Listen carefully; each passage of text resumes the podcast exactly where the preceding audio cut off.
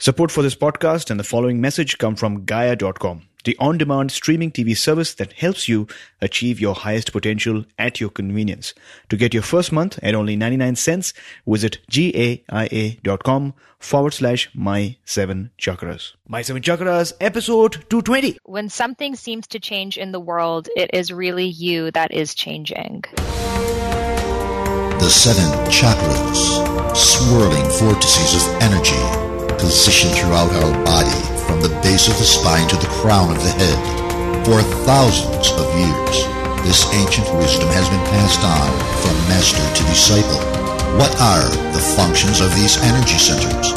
And could these chakras help you unlock your destiny and find your true purpose? Welcome to My Seven Chakras. And now, your host, Aditya Jai Kumar. Kumar. What's up, Action Tribe? AJ here, your friend and the voice behind My Seven Chakras, the show where we explore the secrets of the ancient world to uncover nuggets of wisdom that can change your life. So, if you're going through a difficult phase right now, then hold on because you might receive the inspiration you deserve right away. And right before we move on, Action Tribe, I have a small gift for you. After doing 219 episodes, I have learned that most of our listeners, in fact, all of our listeners, love the book recommendations shared on the show, but sometimes especially if you listen to the show on the go, it's hard to take notes, and that's why I've decided to put all of that information, all of the book recommendations, in a document featuring the 21 must read spiritual books that will help you on your journey. To download your copy, go to our website, my7chakras.com forward slash reading list. That's my7chakras.com forward slash reading list. Put down your best email and wait for the download link to arrive in your mailbox your email box, not your physical mailbox. and with that, it is now time to bring you our special guest for today, Sahara Rose. So, Sahara, are you ready to inspire? Oh, yes. Great.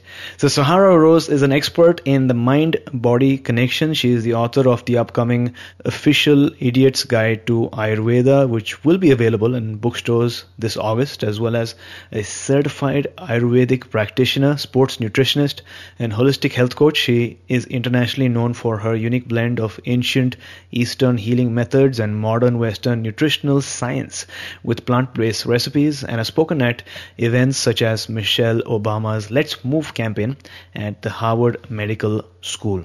So she's with us today. Sahara, thank you so much for joining us. Yes, thank you so much for having me. I love all of your episodes and the insight that you bring out into the internet. So thank you. Thank you so much. And likewise, love what you're doing. And we're going to dive deeper into uh, some of the different things uh, that you're doing, including uh, all your work in Ayurveda. But before that, let's begin our show with an inspirational quote. So, what quote do you have for us today, and how do you apply it in your life? So the rishis said, um, when something seems to change in the world, it is really you that is changing. And I love this quote because oftentimes it's so easy to get caught up in the negativity and the fear that is going on, but really we are living in the most miraculous times and so many synchronicities are are taking place around us. And when we choose to focus on those, our reality really shifts and we realize that we are co creating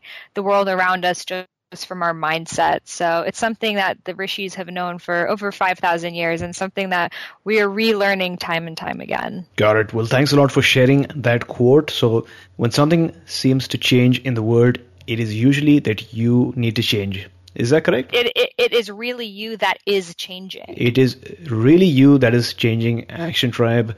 Uh, what we're learning uh, through all these episodes is that the universe does not just comprise of what is around you, that is the planets and the stars, but there's also a version of the universe within you. And uh, there are so many things that are going on within your body that is changing. And once you notice and get to learn more about the universe within you, you'll be able to relate to the universe around you, the world around you as well. And that's when you you'll be able to make a massive uh, shift. So thanks a lot for sharing that really really amazing insight with us. And with that, let's dive in. Uh, Sahara, what is Ayurveda for someone who is new to this topic? So, Ayurveda is a word that some of us have heard around, but we're not really sure what it is, especially if we've taken yoga before. But it is the world's oldest health system. It originated in ancient India 5,000 years ago, some say even older than that, and it is the sister science of yoga. So, Ayurveda means the knowledge of life. So, in order to be healthy, you must have complete knowledge of all areas of your life your physical health, your mental health, your emotional health, etc. So it is an integrative health as well as spiritual system that pays attention to different imbalances and how they show up in different parts of your body or in your personalities or even in your dreams. And it is a predecessor to yoga because yoga is the practice of spiritual attunement to become one with universal source.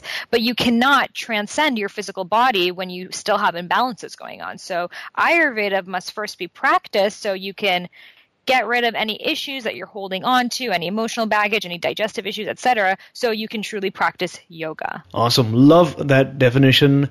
Uh, it's the world's oldest system, and as you mentioned, uh, did you say 5,000 years back? Yes. Great. So, Action Tribe, just imagine Jesus Christ was there about 2,000 years back. This is 3,000 years before that.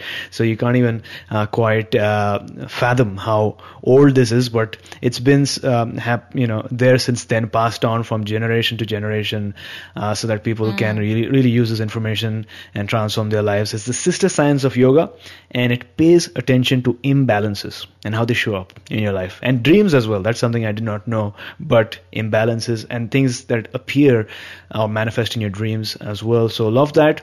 So what is an ayurvedic mind body type because i noticed that you speak about that concept a lot yeah so in ayurveda there are three main mind body types. They are basically archetypes. So just like, you know, some we have different personality types, it's basically their system which are based off of the natural elements. So they are vata, pitta, and kapha. So vata I like to compare with the wind. It is dry, cool, moving, flowing. So whenever I say vata just think of the wind.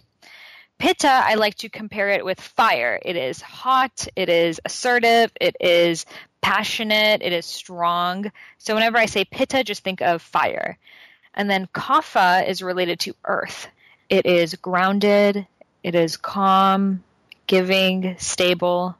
So whenever I say Kapha, think of earth. So essentially, these elements exist inside of us, just like how you said, we are a reflection of the world around us, but in different amounts. Some of us are a little bit more fiery, Others are a little bit more earthy. Some of us are more windy. So Ayurveda is the practice of balancing these elements, and they're constantly being thrown off balance with our environment, our stress levels, our diet, etc. So Ayurveda is the practice of bringing all of our elements back into balance. Got it. So you have Vata, Tribe, it's dry, cool, and imagine the wind blowing mm against you.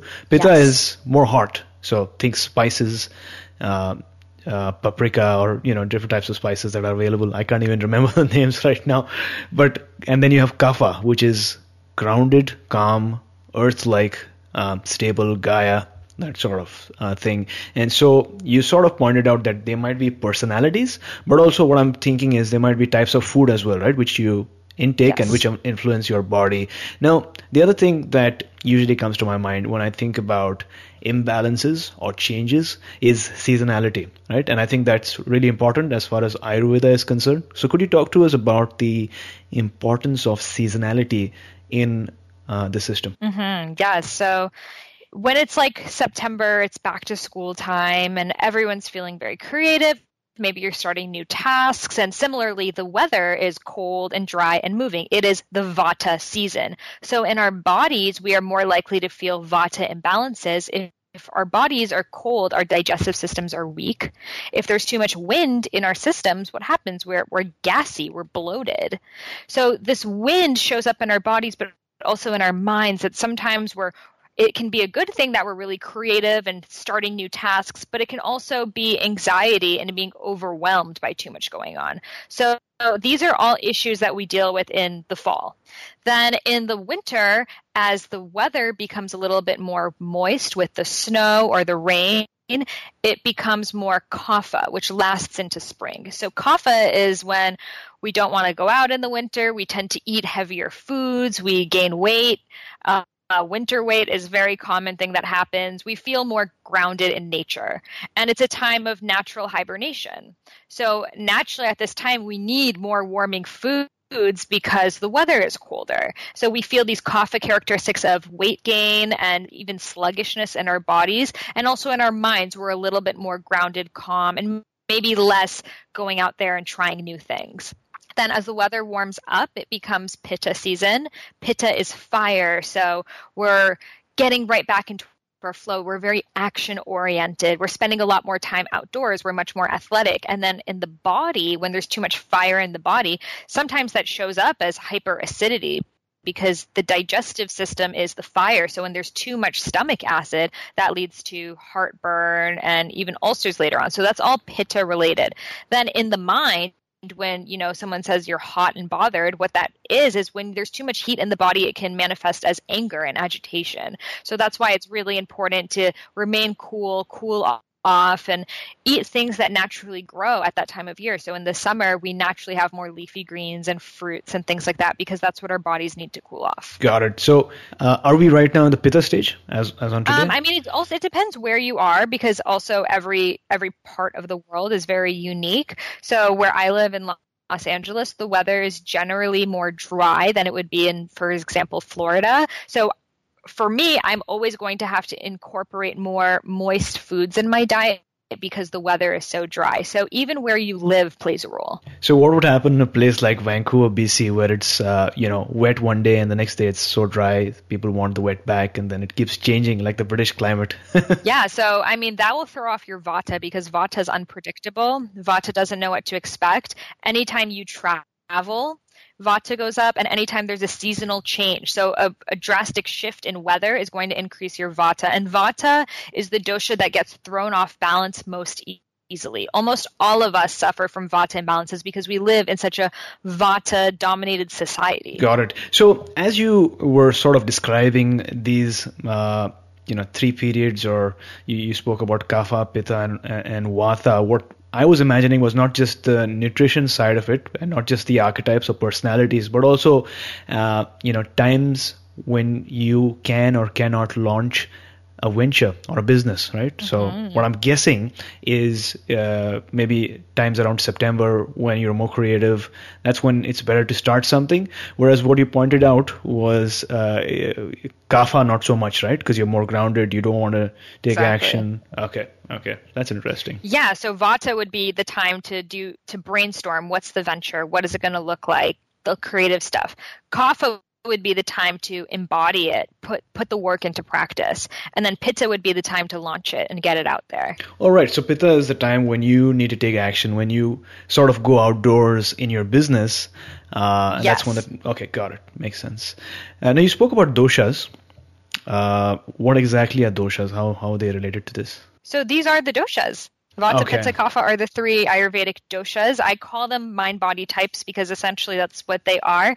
But the word dosha means energy. So these are the three energy types that Ayurveda deals with. And they'll describe everything from a food. This is a pitta aggravating food. This is a vata characteristic. Everything is described in the terms of these doshas, these energies. Got it. So when I first heard dosha, what came to my mind was the Indian snack, which is dosa.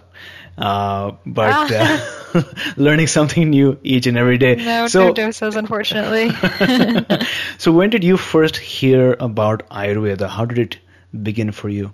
So when I was studying nutrition, um, one of the lectures was about Ayurveda, and that at that time I was a raw vegan, which is okay. probably the most opposite type of diet you could have. And I heard about Ayurveda, and I've always been someone who's just very interested in like personality quizzes and learning about the archetypes and things like that. So I found it really interesting that there's this type of eating that has to do with your personality. That just intrigued me. So I started researching more about it, taking quizzes, going online, but I still wasn't sure what's my dosha. I could relate to all three. I wasn't really sure if I fell under a category, so I sort of just ignored it and thought, oh well, it's it's so old, it's probably not even accurate. It needs to be updated. And also, since I was a raw vegan at that time, when I read the suggestions of eating, you know, dal, which are pulses, they're like lentils and and rice and ghee and all of these things, I was like, no way, I'm not eating any of that stuff. So Um, it wasn't until I suffered from my own health crisis, my body literally started shutting down. Um, I was living in India at the time, and I was a raw vegan in India, which I'm sure you can imagine how weird that is for people in India. Um, and my body was just not having it. I was experiencing a lot of vata imbalances. I would faint often. Um, my hormones became irregular. My hair started falling out.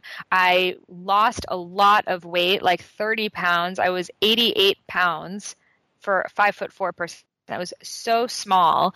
And, but I was eating all of these foods, but what was happening was my body was no longer absorbing the nutrients of the foods anymore. So I was malnourished the same way a starving person is, even though I was eating. So I decided while I was in India, it would be a cool experience to go visit an Ayurvedic practitioner just as a cultural experience, not ever thinking I would take anything she said into consideration. So I went and she took my pulse and she asked me all these questions and I was like, why is why is she so nosy? Why is she asking me all these things? And she told me if I continued on this path, I would be infertile I would have Alzheimer's and have osteoporosis.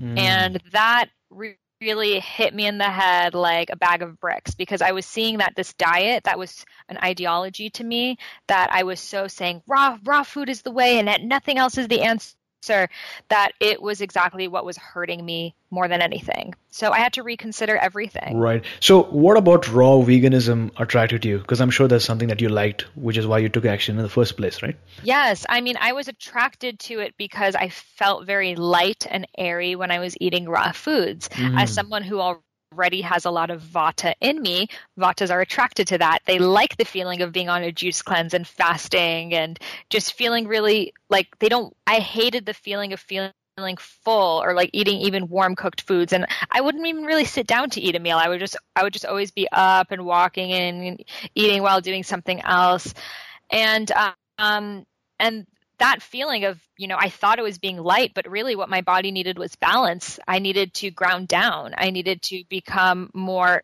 into my body. Got it. Got it. Makes sense because you seemed like a Vata personality and that's what you liked. And so you ended up doing more of that and eating stuff that brought you closer to who you were, but that caused an imbalance, right?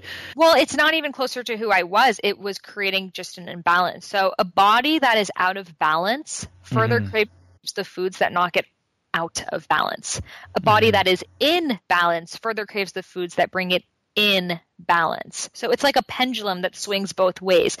Yeah. The more out of balance you are, the more out of balance your body wants to become. But when you make that shift and you go back into balance, then your body starts craving the foods that you need. Got it. So it sounds like inertia. You don't want to change, right? Right. I mean, you you just start, you know, feeling good in your own ways and you don't look at the symptoms that that it's not working for you. And I know a lot of people with the raw vegan diet, you feel really good at the beginning because it's great for cleansing, but a year into it, it's your body does is from an ayurvedic perspective your body was not meant to only eat cold foods you need warming foods because your digestive system is warm i had to get off of raw foods for over a year now i can eat raw foods again, I don't eat 100% raw, but I can eat raw foods again with no problem. But I just have to find that balance for me. In the summer, I can eat more raw foods. In the winter, it's more cooked foods. Got it. Now, I'm not sure if you've mentioned this, but what brought you to India in the first place? So I was teaching health and sanitation in the slums. Mm. Um, I was living in Delhi, volunteering there, and and I've just always been very fascinated by India, studying the Vedas. I started practicing yoga when I was young. I was practicing Ashtanga there. So um, that's what brought me there. And I mean, on a deeper level, it was because in my past lives I must have been working in Ayurveda and it brought me there to learn it again. Got it. So, Action Tribe, just in case you don't know, New Delhi is the capital of India. It's up in the north, and yes. I am from the west, Mumbai. Mm. Got it. So, talk to us about the importance of uh, proper nutrition. Is there something that's missing in most people's diet? Um, yeah, I mean, I think there's a lot that's missing, but the beautiful thing about Ayurveda is there's not just this one thing that all people are missing. It just depends on you. Yeah. Um, if I were to say one thing, I think people could incorporate more spices into their diet, not like spicy food like sriracha and just tons of cayenne pepper, but like ginger and turmeric and cumin and cinnamon, because these spices are medicine. Ayurveda is called a kitchen science. Because it uses foods in the kitchen to heal your body. So I think just by incorporating more of these medicinal foods into our everyday diet, we are able to prevent so many diseases. Got it. I love the name Kitchen Science because I'm guessing there's a lot of experimentation that goes on with Ayurveda, especially in the kitchen, right? And it depends on person to person.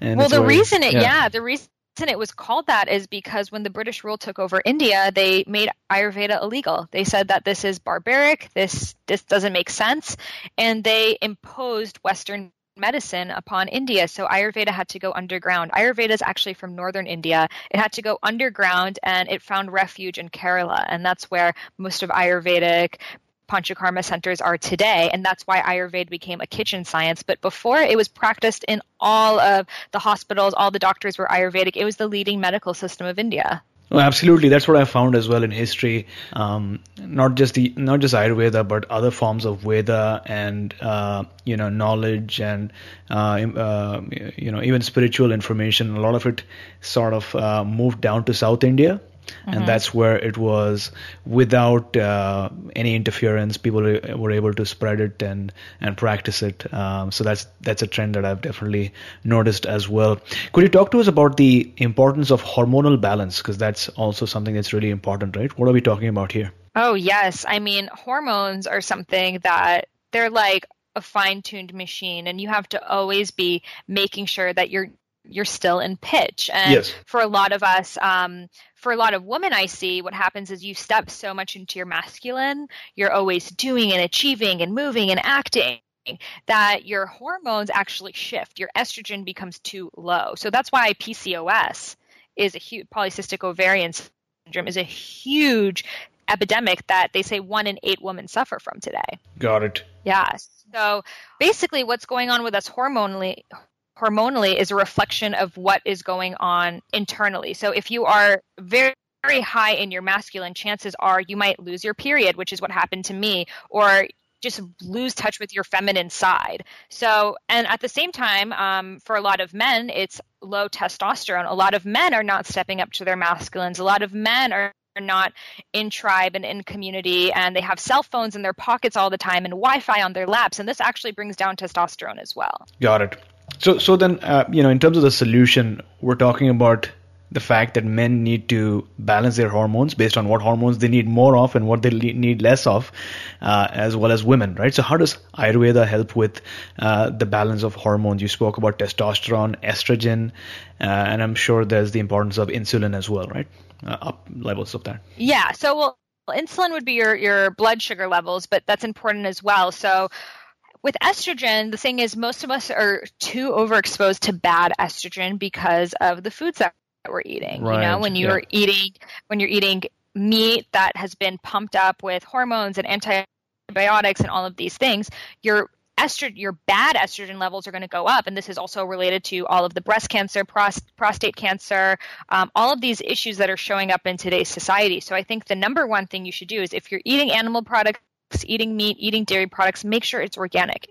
Otherwise, it's like you're it's like you're eating hormones every single day, especially hormones that have been pumped into another animal. Before in Ayurveda, they could eat, you know, milk from their cow that was like fed the best grass and prayed to every single day. It was a very different day and time. It was mm. also raw. Today, it's very, very difficult to find raw dairy products. Almost everything is pasteurized, thus no longer has the living enzymes. So, trying to make that effort to making sure your food quality comes from a good source is really going to shift your hormones. Got it. So I think that's a great point over here is uh, not just eating good food, but making sure that the food that you purchase or the vegetables that you purchase or even meat or eggs are organic. Is that mm-hmm. correct? Mm-hmm. Any other uh, advice or recommendations to avoid that uh, bad estrogen? Um, that would be the number one way. They've done studies on eight year old boys before and after eating a hamburger, and the, the boys would have like over three 300% more estrogen in their systems after eating a hamburger, showing how much estrogen is is in our meat. So, if you cannot afford eating organic, meats and animal products, then it's better to not eat them. Like that's how serious it is. Got it.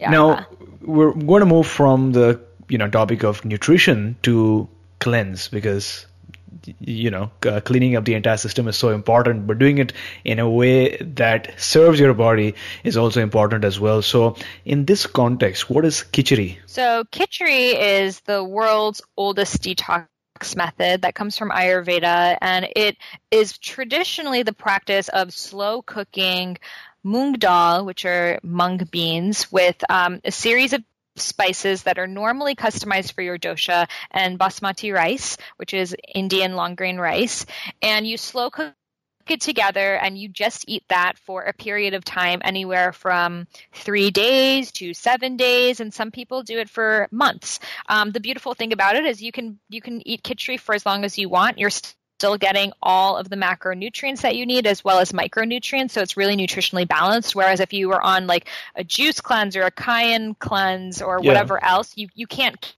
keep that going indefinitely. So with the Khichdi cleanse, it allows your body to release the toxins without putting your system into a state of shock. And it also warms the digestive fire, which makes your digestive system much stronger. Got it. So I understand the warming up part, but what is in it? What is in Khichdi that helps with cleansing because if you look in look in India, like I've been born and brought up in India, khichdi was really popular. You know, mm-hmm. especially in Gujarat and in Mumbai as well. It was like a snack. It was easy to make. I never liked it growing up, khichdi, but mm-hmm. uh, there were people who were really used to it as a part of their daily routine. So mm-hmm. I'm curious as to what is it that is in khichdi that helps with the cleansing part uh, of our body. Mm-hmm. So, what Khichdi does is it allows your body to cleanse itself. Our bodies naturally have a cleansing mechanism. The reason that they get toxified is because we eat foods that no longer allow our bodies to cleanse themselves. So, when you eat Khichdi, khichdi is extremely easy to digest. It all of the ingredients have been slow cooked together. It is warm, so it warms up your digestive system. Whereas when you have green juice, it's cold, so it's inhibiting your digestive fire. So, since it's warming up your digestive system, it allows your body to no longer secrete any extra energy expenditure towards digestion. And digestion takes about 80% of our daily energy expenditure. So imagine if you're no longer using up 80% of your energy to digest your food and Instead, you can use that energy to heal your body. And that's what makes it so detoxifying. So, really, what it's not that there's something they put in there that's detoxifying, it's that it's so easy your body to digest, digest that your body can do the work. And at the same time, it provides you with the cumin, which also good for your digestion, the ginger, all of the spices you need that are medicinal. Got it. Now, uh, one of the reasons you mentioned khichdi is so good is because it is sustainable, right? You can have it on a daily basis. It's warm, it's good for your body, as opposed to a juice cleanse, which is cold and which you can't sustain, right? You, you, you would have to stop after a certain point and get back to your um, you know to the food that you're used to but uh, from a time standpoint how long does it take for a person who's trying out khichdi to see some results three days so i have a khichdi cleanse that's on my website i've mm-hmm. upgraded the khichdi cleanse that I, I don't use the same rice. I've replaced it with quinoa. I've added some different um, ingredients that are not traditionally found in Ayurveda that make the because a lot of people have trouble digesting beans. And they're like oh my god i can't do mm. that because beans make me bloated and gassy and whatnot. So i added in a specific ingredient that helps with that and just made it super simple as well as tridoshic and every single person i know that has done it for three days just friday to sunday has experienced radical shifts. So that's all it takes. Your body is working with you. It's your friend. You just just have to give it a chance to let it do its thing. Awesome. So I love that you have this option for quinoa because uh, I know for sure that there are some people who are not, uh, who are maybe allergic to basmati rice. Like my dad is allergic to basmati rice. Uh, and so I guess the quinoa will be easier on people who are not used to this different type of long grain rice, mainly available or sourced, I guess, from, from northern India. Uh, now, one of the challenges that our listeners have is maintaining optimum energy levels right throughout the day many of them are working 9 to 5 jobs so they're really busy and uh, although they might feel energetic in the morning uh, they might feel a bit exhausted and fatigued by the time it hits uh, mid afternoon or evening. So, do you know why this might be happening? Mm-hmm, definitely. So, the doshas operate in a in a daily cycle, and they're connected with the circadian rhythm. So, when it's 2 p.m. to 6 p.m., Vata is the highest. So it is normal to feel an energy slump or crave chocolate or another coffee and things like that because vata is higher for every single person. So what you need to do at that time is balance that vata. What that means is balance the wind. What's the opposite? Bringing up the fire and bringing up the earth. So the afternoon, instead of having something sugary or a coffee, could be a really good time to have like like a sweet potato or something that is a root vegetable or having like lemon with ginger or something like that. And then also grounding down if you can spend some time in nature. I love just lying down on the floor. Like even if I'm just by my desk. I just lie down on the floor. And that connection with earth and grounding down is what your body needs because it's so lost in that vata of so many things going on and you're overworked and you're wired that you just need to come back and root into your body. I love using a foam roller as well because so so many times we hold on to emotional tension in our physical bodies and just kneading out our bodies can help release a lot of blocks, which are really what is making you tired. Wonderful. I think that's a really, really good actionable step that people can take, especially if they're facing this challenge. For example, I used to, in the afternoons, uh, you know, I used to work close to a library a big library here in Vancouver. So I used to go for a little walk in the afternoon, uh, accompanied by deep breathing. That sort of helped me uh, get back into my body and make me made me feel energetic so that I could focus on the work at hand once I was back. And also, you know, I used to go to the library and uh, maybe check out some amazing books on uh, mm-hmm. uh, different topics, and then sort of uh, get inspired once again and get back to work. So I think that's that's really um, really actionable. Yes, I mean every time you're tired, you have to check back in and see: Are you being your highest self at this moment because your highest self has infinite energy, it is boundless. And if you're feeling tired or exhausted, then chances are you're not in alignment with your truth. Got it. Now, we've spoken about the next topic uh, in a couple of episodes in the past, but it has been a while. Uh, so, what is uh, oil pulling, and how does it help with? Uh, how does it help us? So, oil pulling is essentially what I like to call Ayurvedic mouthwash, but it is the practice of of putting a tablespoon of oil, either coconut or sesame oil, into your mouth and basically you're not pulling it, you're kind of pulling it through your teeth, but you're rinsing through your mouth the same way you would mouthwash.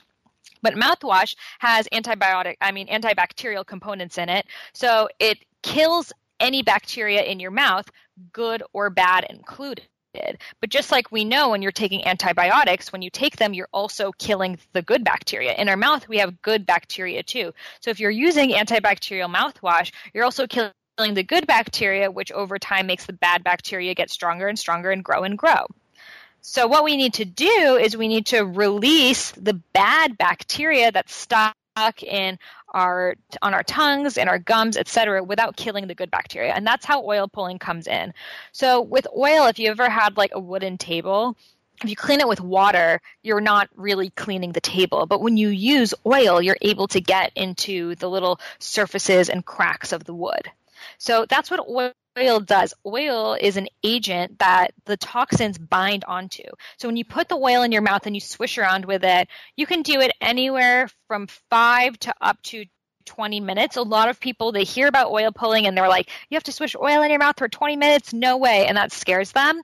But you don't need to do it for 20 minutes. Even if you can just do it for 1 minute, that that is still great. I like to say just start with 10 seconds if you can, and then move up to one minute, and then move up. And the thing is, you don't have to just stand there and like stare in the mirror while you do it. You can get ready for your day, you can get changed, whatever, and the oil's just in your mouth. You probably forget about it. That the 20 minutes eventually will just fly by. So there you go, Action Tribe. Another actionable step that you can try out if you've not tried out oil pulling in the past. Uh, today might be the time for you to test it out. You don't have to do it for many minutes, even one minute is fine.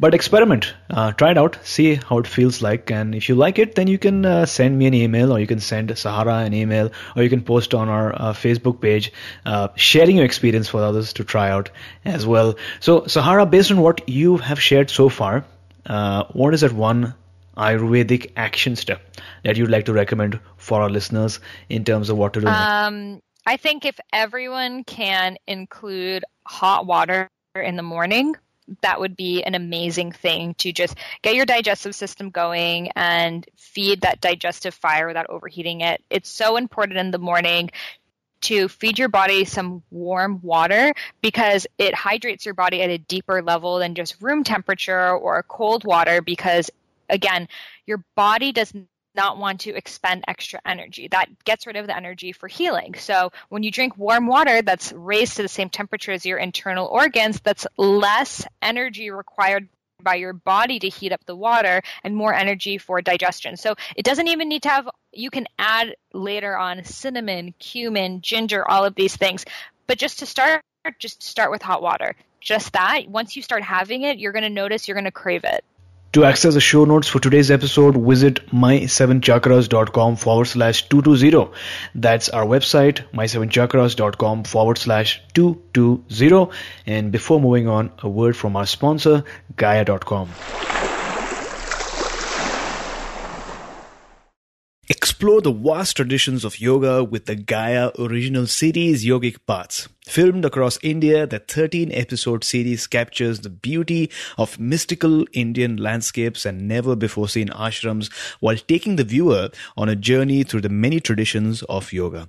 While the practice of physical postures called asanas is most well known in the West, understanding the full scope of this rich and varied tradition gives meaning and power to the yoga that we know today.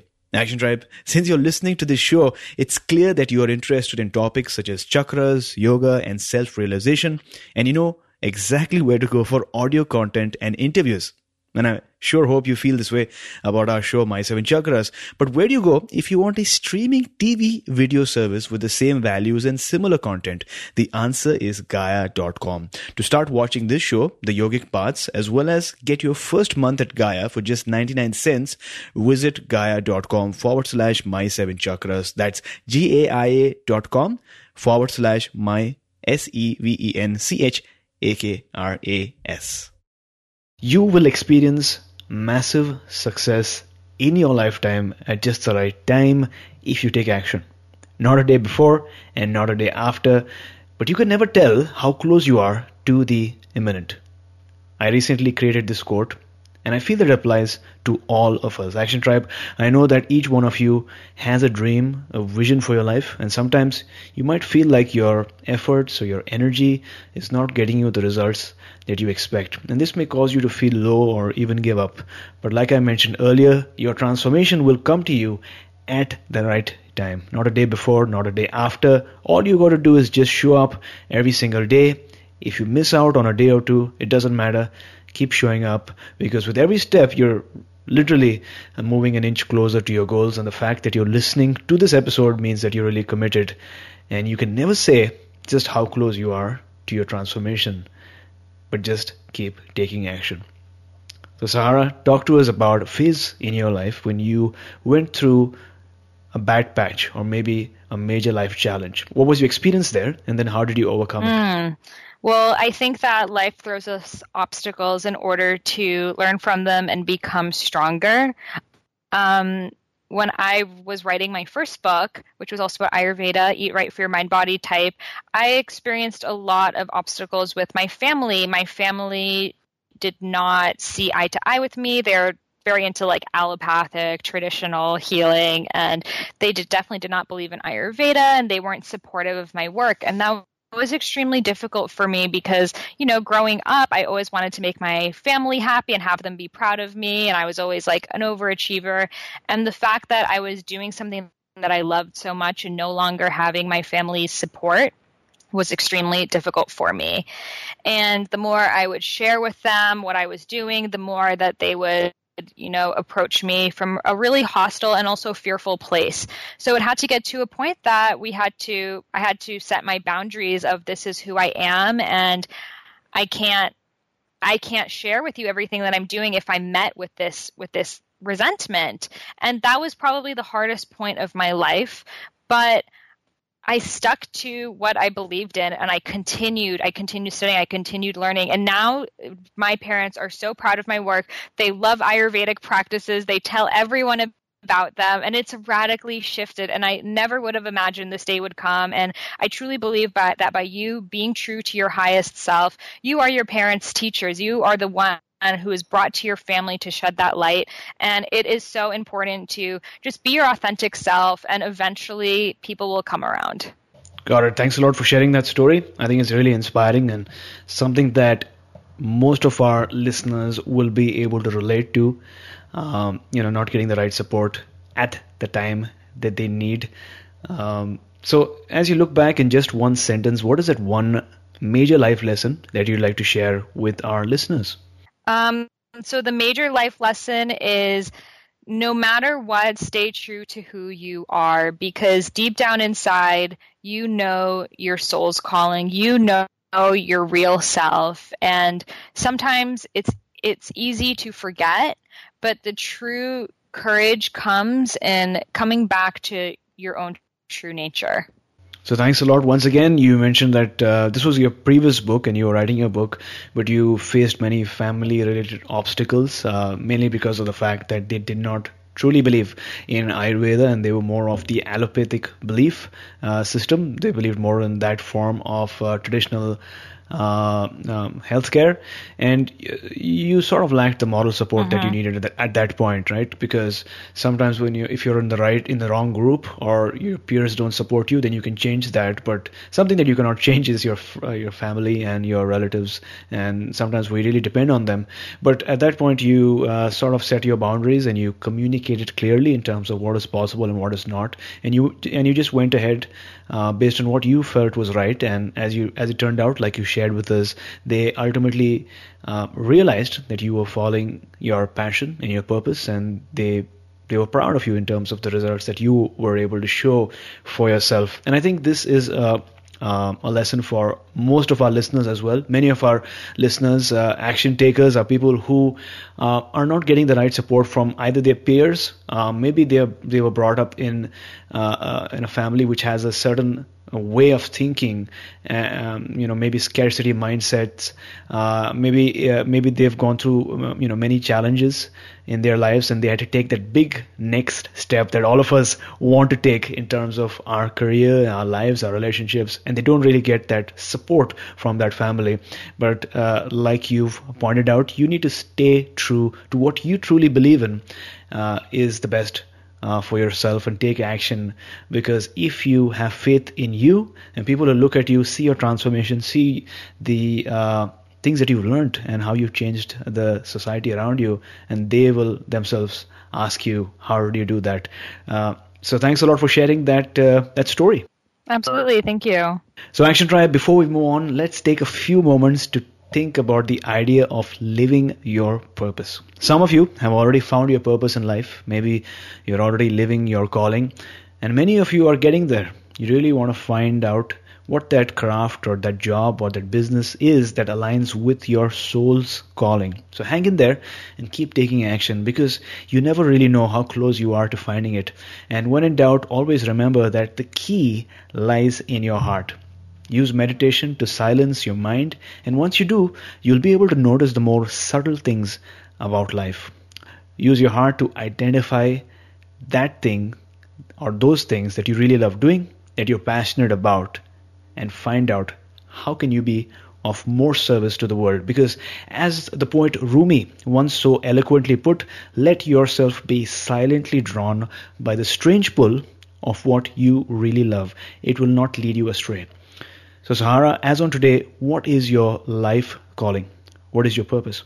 My purpose is to help people step up to their highest selves. And what that means is to be their fullest expression, to really blossom into their own truest evolvement. So I recently actually started a podcast as well, which I need to interview you for, um, called the Highest Self Podcast. And it's all about people's stories as well as mine of getting to know what your path is and how you can always relate it to being your highest self. So for a long time, I wasn't sure what my calling is, and I knew it was just to help people. And I wasn't sure how, but I realized that by me being my highest self, I am able to best inspire others, other people to follow suit. Thanks for sharing. And with that, we've arrived at the last round for today, which is called the Wisdom Round. It contains four questions so that our listeners can take note and take action. So, Sahara, what is that one piece of advice that someone has given you that you apply in your daily life? Hmm. I think just march to your own drum beat. Something I've been doing my whole life, but just listen to your own music and dance your own rhythm and don't pay attention to what's going on around you. So, name a personal habit that keeps you going. Personal habit is just time with myself. Um, I think it's so important to have time by yourself so you can really listen to your own thoughts because when we're around people all the time, we confuse their energy with our own. And what do you do during the first two hours of you, of the morning? What is your morning routine like? Um, I drink hot water, and I like to walk my dog outside by the beach, and then I will either practice yoga or Pilates. Got it. Um, and what is that one book that you'd like to recommend for our listeners today? I recently read a book that I loved called Many Lives, Many Masters. And it is written by a very well known psychiatrist. He went to Cornell. He was very trained in the allopathic route. And while he was doing these um, ses- sessions with one of his clients, she had a lot of anxiety and depression. And he was like, go back to when you first experienced the trauma. And in one of the sessions, she went back to a past life. And he realized that she has all of these past lives experiences that she's picking up on. And he did not believe in past lives or anything like that. So he just started like kind of going along with it. He he wasn't sure if she was making it up or not, just documenting it. And it's all about these past lives that she goes through and he's conscious and he's writing down what she's saying and between he walks her through the death in each life and every single way that she died in her life was a fear that she has in this life drowning choking etc and then by going through those fears in her past life, she, and she would not remember when she would come back into consciousness, she would not remember what she said, but she would come back and say, Oh, for some reason, I'm no longer afraid of the dark. No, I'm no longer afraid of the water. And it was all of the things that she would go, go through in her past life. So I really recommend this book because it is written for the person who does not believe, who thinks that this might all be some woo woo stuff, and it shows you how true past lives are.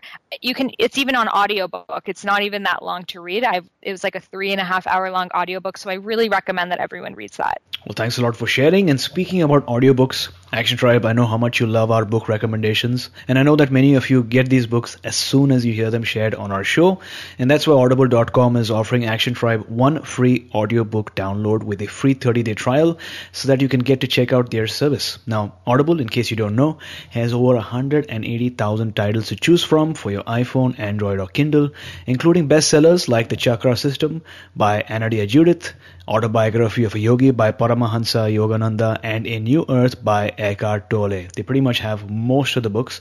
To download your free audiobook today and to start listening, go to my7chakras.com forward slash free book.